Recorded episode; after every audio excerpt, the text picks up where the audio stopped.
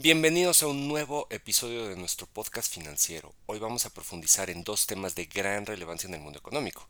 La reciente rebaja de la calificación de bancos regionales debido al aumento en las tasas de interés y la sorprendente rebaja de la calificación crediticia de la deuda de Estados Unidos por parte de Fitch.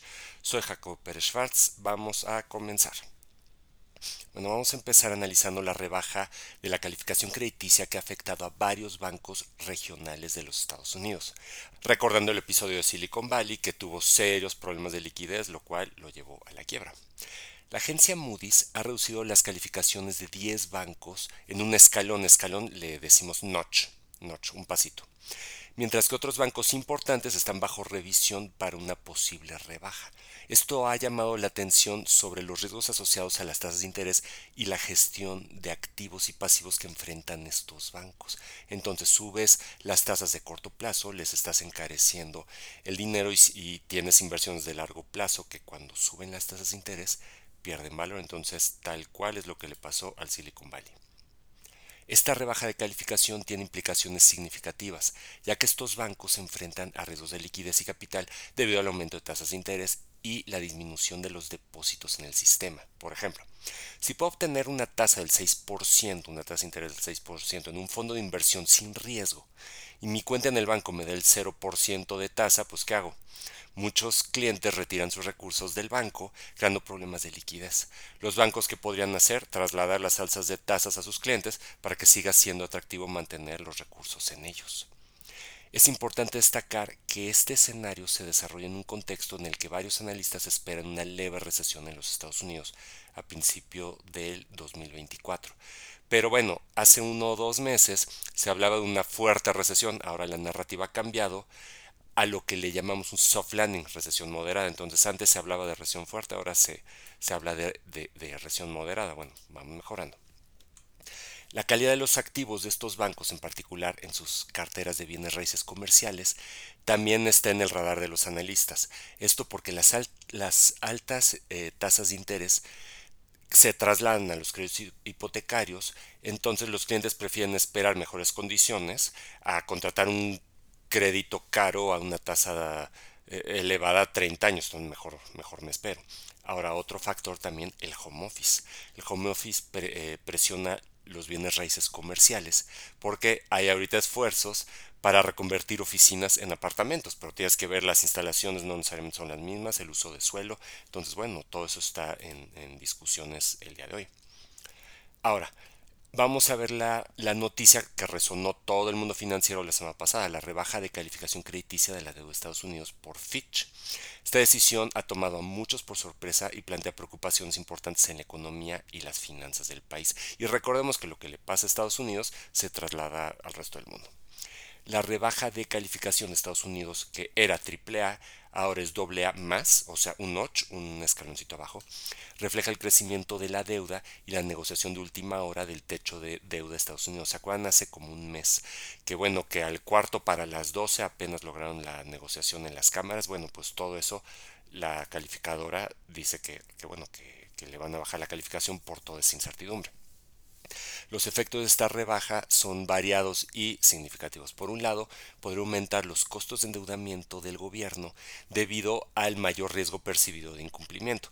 Esto que significa que el gobierno podría terminar pagando más intereses en nuevas emisiones de deuda y eso agrava la carga, la carga de, pago de intereses, de financiamiento del servicio de la deuda, así le decimos. No debemos pasar por alto que el gobierno de Estados Unidos gasta casi un billón con B un billón de dólares en intereses. Es aproximadamente un tercio de lo que recauda de impuestos.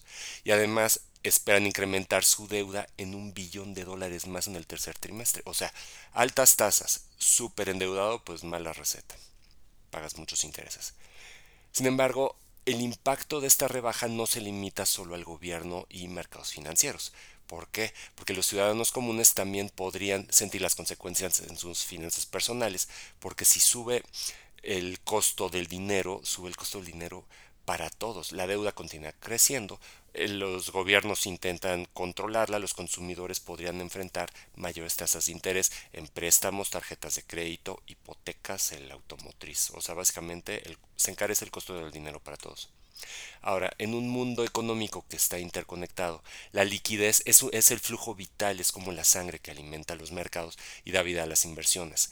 Debemos mantener en el radar también muy importante el refinanciamiento de la deuda de las empresas en estas condiciones a mayores tasas de interés. Cuando fue la pandemia, bajamos las tasas prácticamente a cero, tomas deuda, bueno, ahora necesitas estar refinanciando, le llamamos el rollover de, esa deuda, el, refinanciamiento. Vence, vence un crédito, pues obtienes el siguiente a mayores tasas de interés. Con los aumentos en las tasas de interés de Estados Unidos, Europa y Japón, el valor del dinero se vuelve cada vez más caro. En medio de toda esta incertidumbre, la pregunta es, bueno, ¿dónde ponemos nuestro dinero? Pues esto es paradójico, aunque el downgrade ocurrió en Estados Unidos, Estados Unidos sigue siendo el mejor pagador del mundo.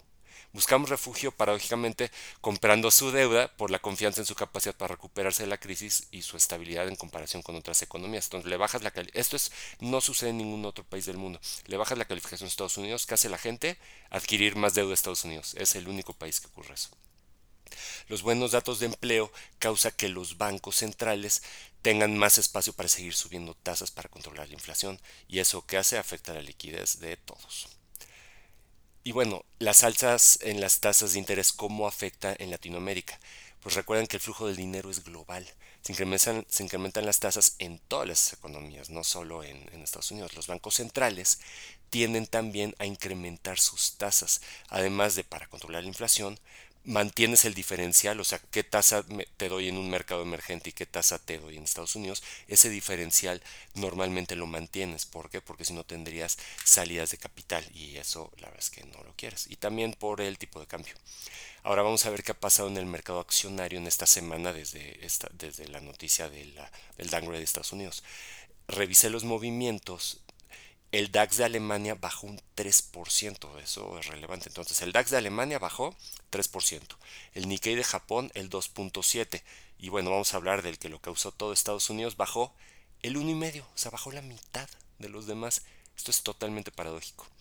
Bueno, en resumen, estas rebajas de calificación crediticia, tanto de bancos regionales como la de Estados Unidos, están generando discusiones sobre la salud financiera y económica, si el soft landing, eh, y, qué va a pasar. Las tasas de interés, la administración de activos y pasivos, el crecimiento de la deuda, son factores que están ahorita moldeando el sistema financiero. Pues vamos a ver qué sucede.